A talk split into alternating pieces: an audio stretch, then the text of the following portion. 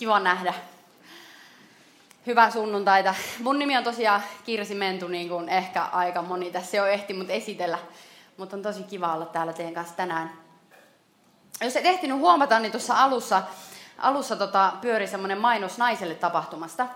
Ja, ja mä oon osa meidän naisten tiimiä, joten mä haluan ihan henkilökohtaisesti vielä kutsua kaikki naiset paikalle naiselle tapahtumaan 21.3. lauantaina. Se on kiva aamupäivä yhdessä 12.3. Loistava paikka löytää uusia ystäviä networkkailla ja kaikenlaista sellaista, niin tuu ihmeessä sinne, jos oot nainen. Ja pyydä sun kamerit. Mutta tämä Genesis-sarja, mitä me nyt jatketaan, niin tämä on kyllä ollut tosi mielenkiintoinen. Oletteko samaa mieltä mun kanssa? Aika hiljasta, mutta, mutta tota, mä, mä, luotan, että olette samaa mieltä. Se on tämä perussuomalainen, että kun ei, ei sano mitään, niin ollaan samaa mieltä. Äh, Markus vei meidät niin kuin ensimmäisen 11 luvun läpi ja taklasi ihan huikeita teologisia teemoja, kuten luominen, syntiin lankemus, perisynti, mitä näitä nyt oli. Sitten viime viikolla tultiin patriarkaalisten kertomusten osuuteen, joka käsittää ensimmäistä Mooseksen kirjasta luvut 12-50. Eli tämä Genesiksen loppuosa, missä me nyt ollaan, niin keskittyy kolmeen suureen patriarkkaan ja yhteensä neljään sukupolveen. Joten jos ajatellaan tuohon alkuun verrattuna, niin tarinan kerronta hidastuu tosi paljon. Viime viikolla Rauno kertoi meille Abrahamista, joka on yksi näistä meidän suurista uskon esi-isistä, suurista patriarkoista. Ja Jumala lupasi Abrahamille maata, jälkeläisiä ja siunauksen, joka tuli siunaamaan kaikkia maailman kansoja. No tämän vanhan pariskunnan korviin äh, lupaus jälkeläistä saattoi kuulostaa aika hassulle.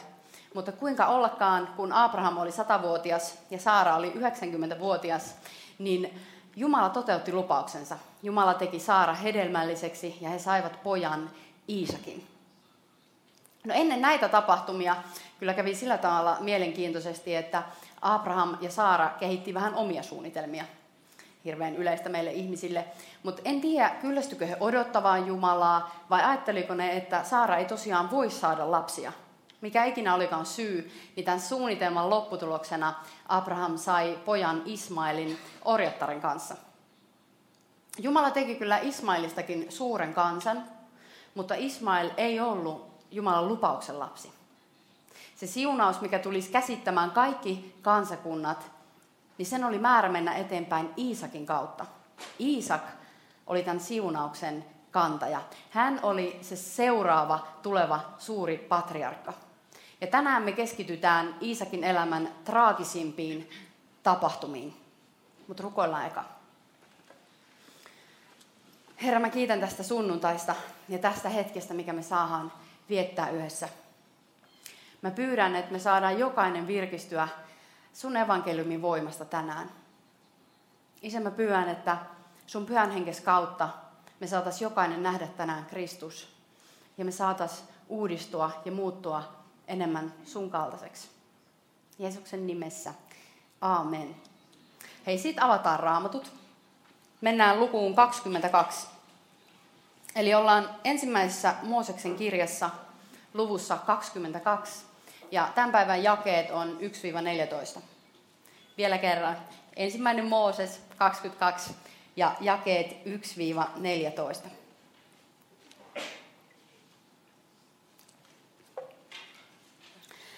Kun näistä tapahtumista oli kulunut jonkin aikaa, Jumala tahtoi koetella Abrahamia ja sanoi hänelle, Abraham. Abraham vastasi, tässä olen. Ja Jumala sanoi, ota mukaasi ainoa poikasi Iisak, jota rakastat. Lähde Morian maahan ja uhraa hänet siellä polttouhriksi vuorella, jonka minä sinulle osoitan. Nyt on pakko pysähtyä. Mitä ihmettä? Mitä Jumala just sanoi? Sanoiko Jumala Abrahamille, että murhaa sun poika, jotta mä näen, että sä oot kuulijainen? Mitä ihmettä tapahtuu? Jos nämä jakeet irrottaisi kontekstista, niin saataisiin aika mielenkiintoinen lahko aikaiseksi. Mutta sitä me ei kyllä tänään tehdä. Ja sä, joka oot ensimmäistä kertaa seurakunnassa, niin pysy vielä paikallaan, ei kannata vielä paeta. Nimittäin Jumala ei todellakaan sanonut näin, joten mennään syvemmälle. Abrahamin aikaan elämä oli täysin perhekeskeistä. Kaikki mitä tavoiteltiin, niin tavoiteltiin perheen parhaaksi. Vähän toisin kuin nykyään, mitä me aina tavoitellaan kaikkea meidän omaksi hyväksi. Mutta siihen aikaan perhe oli kaikki kaikessa. Ja sen lisäksi esikoisilla oli aivan erityinen asema, koska he käytännössä peri koko isänsä omaisuuden. Tämä oli lähinnä siksi, että tämän suvun status ja paikka sen ajan yhteiskunnassa pystyttiin säilyttämään. Eli on ihan järkeenkäypää, jos ajatellaan, että, että jos tämä omaisuus olisi jaettu vaikka 12 lapsen kesken, niin se olisi pirstaloitunut. Mutta nyt kun se keskitettiin yhden ihmisen äh, omaisuudeksi, niin suvun status ja, ja nimi säilyy yhtä suurena. No, äh, toki tämän esikoispojan tietenkin tehtäviin kuuluu myös perheestä huolehtiminen. Mutta kun me luetaan raamattua, niin me ollaan ehkä havaittu, että Jumala ei perustanut tälle ihmisten keksimälle hierarkiajärjestelmälle ihan hirveästi. Koska kuten me ollaan jo opittu, niin Jumala valitsi Aabelin, eli nuoremman Kainin sijaan. Jumala valitsi Iisakin Ismailin sijaan ja Jumala valitsi Jaakobin Esaun sijaan. Tästä me kuullaankin ensi viikolla enemmän. Mutta koska muinaiset kulttuurit laittoivat kaiken toivonsa esikoiseen, niin Jumala hyödynsi sitä rakentamalla sen ympärille symboliikan, jonka jokainen sen ajan ihminen pystyisi ymmärtämään. Ja mä toivon, että nyt kun me pengotaan tätä asiaa tänään yhdessä, niin että jokainen myös meistä saisi vähän kiinni siitä. On tosi tärkeää, että me päästään tietyllä tavalla Abrahamin pään sisälle, jotta me ymmärretään, mitä Jumala haluaa tässä meidän tämän päivän raamatun tekstissä sanoa.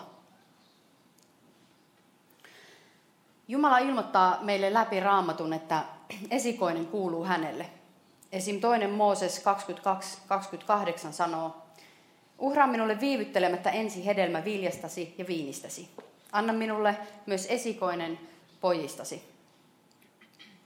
Ja tämän lisäksi Raamattu vielä sanoo, että esikoiset ovat loukkaus Jumalalle.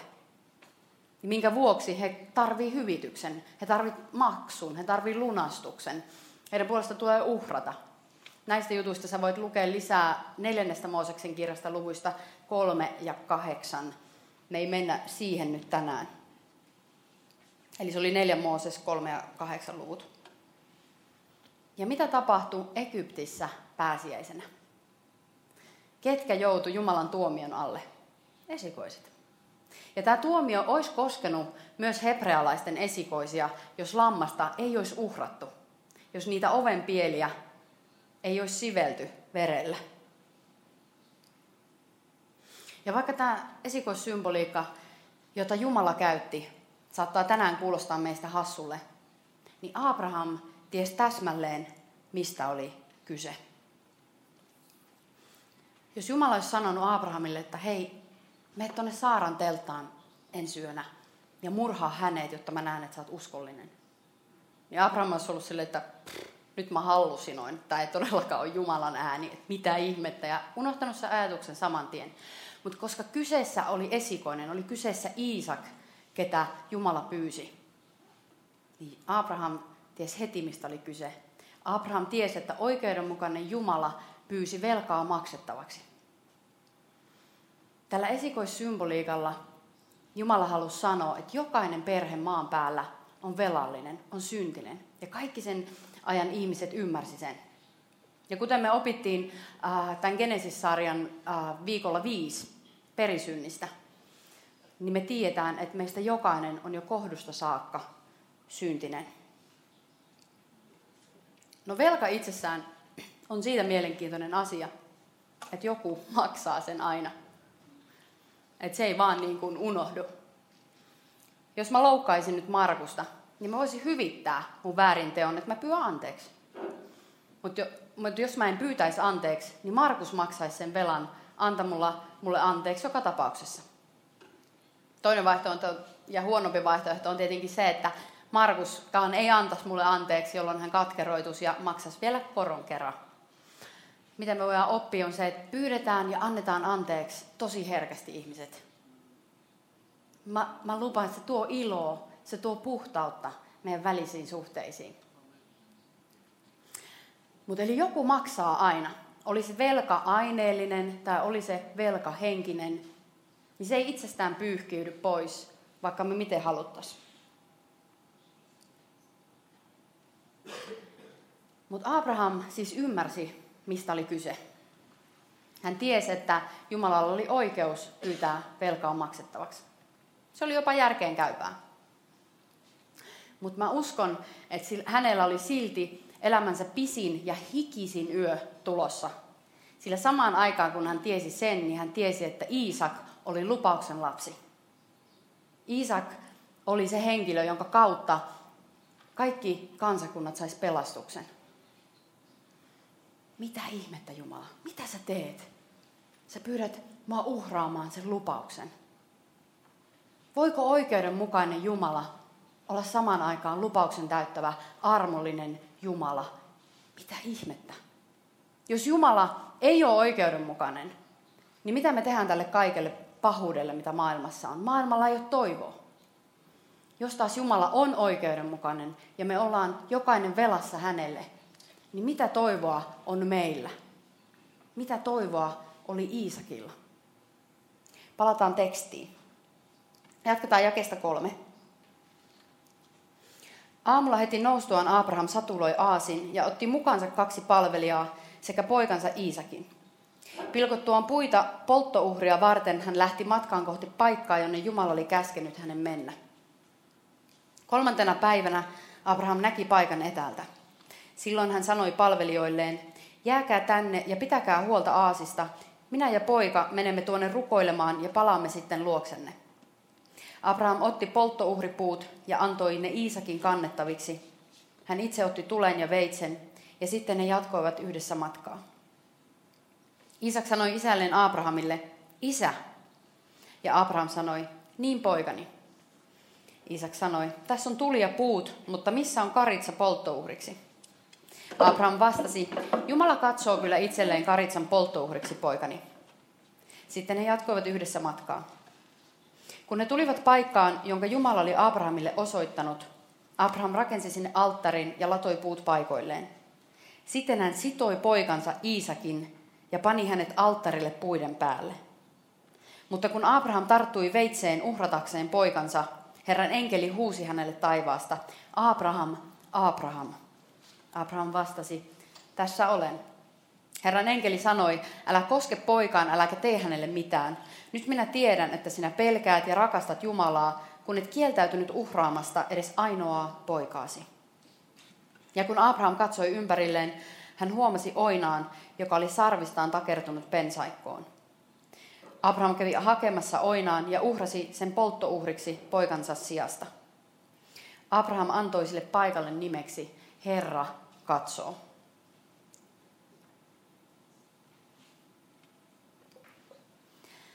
Tämä, mitä me just luettiin yhdessä, on ehkä yksi raamatun huikeimpia kertomuksia. Sillä se ikään kuin piirtää ääriviivat maailman historian hienoimmalle maalaukselle. Kolmantena päivänä ainoa poika. Iisak kantoi puut ja kävi niiden päälle makaamaan. Ja paikka, jonne Jumala vei heidät, on se sama paikka, jonne Salomo myöhemmin rakensi temppelinsä. Temppeli, jonka pihoilla uhrattiin tuhansia ja tuhansia karitsoita syntiuhreina. Se on se sama paikka, jolle Jeesus Kristus paljon paljon myöhemmin käveli raskain askelin kantaen ristiä. Jakessa 14 Abraham antaa sille vuorelle nimeksi Herra katsoo. Ja alkukielestä hebreasta sen voisi myös kääntää Herra valitsee. Vau, wow. ootteko mukana?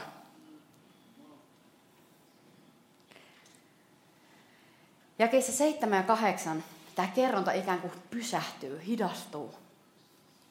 Me saadaan kuulla Abrahamin ja Iisakin ainut keskustelu. Iisak sanoo, tässä on tuli ja puut, mutta missä on karitsa polttouhriksi? Hänen isänsä Abraham vastaa, Jumala katsoo kyllä itselleen karitsan polttouhriksi, poikani. Miten ihmeessä Abraham pystyi kävelemään sille vuorelle? Oletko ikinä miettinyt? Mitä se kävi päässään läpi? Oikeudenmukainen Jumala, armollinen Jumala, rakkauden Jumala, pyhä Jumala, mitä ihmettä, mitä tapahtuu, miten mä pääsen tuonne vuorelle. Mielenkiintoinen fakta se, että äm, vaikka pyhäkoulussa Iisak usein kuvataan nuorena poikana, niin hän saattoi aivan hyvin olla myös yli 30-vuotias mies. Mutta joka tapauksessa Abraham kävelee oman lapsensa kanssa vuoren rinnettä ylös. Hänellä on puukko taskussa. Hän tietää, mitä Jumala on pyytänyt hänet tehdä. Silti hän kävelee sitä vuoren rinnettä ylös. Mä luulen, että hän käveli toivon kanssa. Hän mietti, että Jumala tietää, Jumala on suuri, Jumala valitsee. Koska ei Abraham antanut sen vuoren nimeksi, että mä tein sen, mä olin kuuliainen, mä tiesin. Vaan se, he, sen vuoren nimeksi tuli Herra valitsee, Herra katsoo. Miten herkästi me ihmiset usein keskitytään siihen, miten suuria ja tärkeitä me ollaan. Miten suuri rooli meillä on tässä maailmassa. Mä uskon, että paljon hedelmällisempää olisi miettiä, miten suuri Jumala on, miten tärkeä hän on meille. Hebrealaiskirja 11.9 paljastaa meille vielä ihan pikkuriikkisen enemmän Abrahamin ajattelua. Nimittäin se sanoo, Abraham päätteli, että Jumala kykenee jopa herättämään kuolleen, ja niin hän sai poikansa takaisin ylösnousemuksen ennusmerkkinä. Siinä on todellinen toivo. Moralistinen henkilö, joka uskoo, että Jumala on ainoastaan oikeudenmukainen, ei olisi, ei olisi kiivennyt sille vuorelle. Mun pitää uhrata mun poika, mun pitää uhrata mun ainoa lapsi. Hän olisi musertunut sen tiedon alle, koska hänelle ei ole toivoa. Mutta samalla tavalla moderni henkilö, joka uskoo, että Jumala on ainoastaan rakkaus, että, että syntivelka ei ole todellisuutta, niin sekään henkilö ei olisi kävellyt sinne vuorelle, sillä miksi mä kiipeisin? En moo sulle mitään velkaa. Ristillä Jumala yhdisti oikeudenmukaisuuden ja rakkauden. Hän yhdisti pyhyyden ja armollisuuden. Jotta meistä voi tulla samanlaisia uskon miehiä ja naisia, niin kuin Abraham ja Iisak oli, niin meidän täytyy todella saada kiinni sitä, mitä ristillä tapahtui. Jotta me pystytään kävelemään ylös ne vuoret, joita elämä tuo meidän eteen, ja se ihan varmasti tuo, niin kuin me jokainen tiedetään. Meillä täytyy olla ymmärrys velallisuudesta sekä Jumalan mittaamattomasta rakkaudesta. Kuka on sulle rakkain ihminen maan päällä? Entä jos tämä ihminen kuolisi? Muuttusko sun kuva Jumalasta? Olisiko sun asenne häntä kohtaan täysin sama kuin tänään? Jos kaikkein rakkaimman paikalla on Jumala, niin meillä on ikuinen toivo. Se ei todellakaan tarkoita helppoa ja murheetonta elämää, mutta se tarkoittaa ikuista elämää Jumalan kanssa. Iisakin ei siis tarvinnut kuolla, koska Jeesus kuoli. Iisak ja kaikki ne uhratut karitsat on vain pieni hämärä esikuva todellisesta sijaisuhrista, Jeesuksesta Kristuksesta, meidän todellisesta velan maksajasta. Ja itse asiassa ainoasta, joka sen edes kykeni tekemään. Se on vain pieni, pieni hämärä häivähdys hänestä. Johannes Kastaja ymmärsi se heti nähdessään Jeesuksen, sillä hän sanoi, katso, Jumalan karitsa, joka ottaa pois maailman synnin. Jeesuksen kuoleman ja ylösnousemuksen tähden jokainen kristitty voi siis tänään mukailla niitä Herran enkelin sanoja, mitä me äsken luettiin jakeesta 12. Ja voidaan sanoa, nyt minä tiedän, että sinä Jumala rakastat minua, kun et kieltänyt uhraamasta edes ainoaa poikaasi. Eli nyt minä tiedän, että sinä Jumala rakastat minua, sillä et kieltäytynyt uhraamasta edes ainoaa poikaasi. Usko Kristukseen nostaa meidän harteilta velkataakan ja palauttaa Edenissä rikki menneen suhteen Jumalaan. Tämähän on koko raamatun ydinsanoma. Tämä on se ilosanoma, tämä on ne hyvät uutiset, tämä on se evankeliumi, josta me aina kuullaan. Oletko pysähtynyt ikinä miettimään, mikä on tämän ilosanoman ilo? Tai mikä on näiden hyvien uutisten perimmäinen hyvä? Mikä on evankeliumin suurin lahja? Miksi me istutaan täällä? Mikä on tämän homman pääpointti? Mikä on se fokuspiste? Kristuksessa meillä on sovinto Jumalan kanssa. Me ollaan pelastettuja, me ollaan hyväksyttyjä sellaisena kuin me ollaan, me ollaan rakastettuja. Meillä on voima parantaa sairaita, meillä on voima julistaa evankeliumia, meillä on voima rakastaa ihmisiä ja niin edelleen. Mutta tämä ja nämä, eli tämä ja nämä ihanat lahjat, mitä Jumala kyllä antaa meille, niin ei ole evankeliumin pääpointti. Ei ole evankeliumin ydin.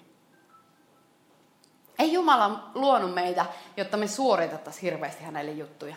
Jotta me oikeasti pahdettaisiin menemään niin kuin hullut täällä. Hän ei myöskään luonut meitä, jotta me piettäisiin hänelle seuraa. Ei Jumala tarvii meitä, hän on Jumala. Hän ei ole mikään läheisriippuvainen persoona, joka tarvii meitä lähelleen. Vaikkakin saman aikaan hän haluaa meidät lähelleen. Halu ja tarve on kaksi eri asiaa.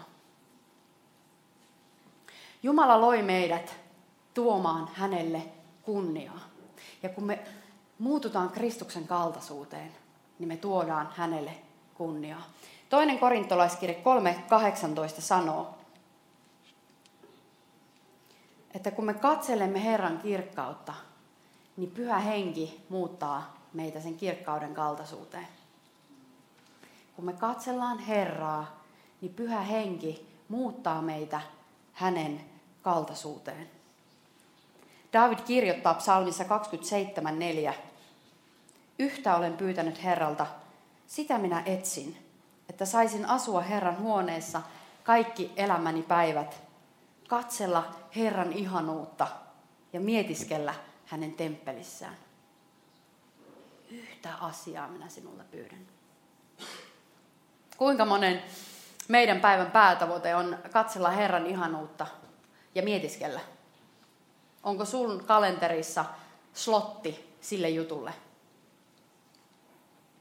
Tai sitten se, että miksi me halutaan olla niin kuin Kristus? Miksi me halutaan muuttua hänen kaltaisuuteen? Halutaanko, me olla viisaita niin kuin Kristus, jotta kaikki ihmiset meidän ympärillä ihailis meitä ja wow, sä oot älykäs, vitsi sä puhut viisaita sanoja. Vai halutaanko me olla niin kuin Kristus, jotta me pystytään ymmärtämään häntä enemmän, jotta me pystytään ihastelemaan häntä enemmän? Halutaanko me olla rakastavia niin kuin Kristus, jotta meidän ympärillä olevat ihmiset on silleen, vau, sä oot niin rakkaudellinen ihminen. Ja hän antaa kiitosta meille. Se pönkittää meidän omaa arvon tunnetta. Vai halutaanko me olla rakastavia sen takia, että me voidaan joka päivä nauttia Jumalan ja meidän lähimmäisten rakastamisesta? Onko Jumala väline pelastukseen ja mukavaan elämään? Vai onko Jumala elämä itse?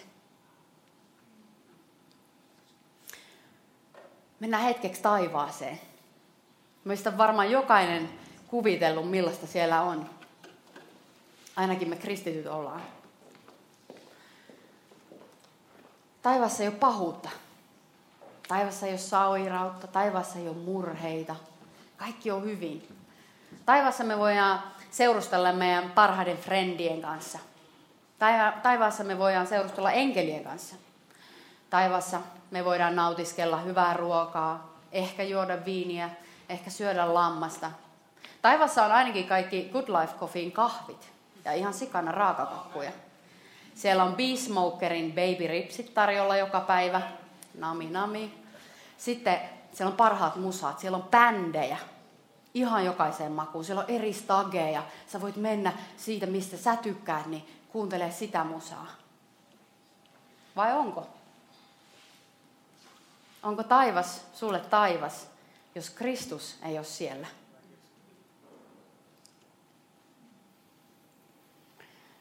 Mihin mä nyt tähtään on se, että Jumala itse on evankeliumin suuri lahja. Hän on kristityn kallein aarre. Kristuksen kautta meillä on yhteys taivaan isään. Meillä on etuoikeus kutsua häntä isäksi. Meillä on etuoikeus astua hänen eteensä ja katsella häntä, ihastella hänen suuremmoista luonnetta. Hän on meidän ilo ja onni. Ja kun me katsellaan Kristusta, ja niin kuin me luettiin, pyhä henki muuttaa meitä hänen kaltaisuuteen. Ja mikä siisteintä on se, että, että kun maailma katsoo meitä, niin ne näkee Kristuksen. Ne, ja kunnia menee Jumalalle. Kunnia ei tule meille, kunnia tulee Jumalalle. Mä toivoisin, että tänään me voitaisiin jokainen sydämessä tuntea niin kuin Paavali tunsi, kun hän sanoi nämä sanat. Minulle elämä on Kristus ja kuolema on voitto. Rakas seurakunta, noustaan ylös. Ylistetään Abrahamin ja Iisakin Jumalaa. Jumalaa, joka antoi ainokaisen poikansa, ettei yksikään, joka häneen uskoo, hukkuisi, vaan saisi iän kaikkisen elämän.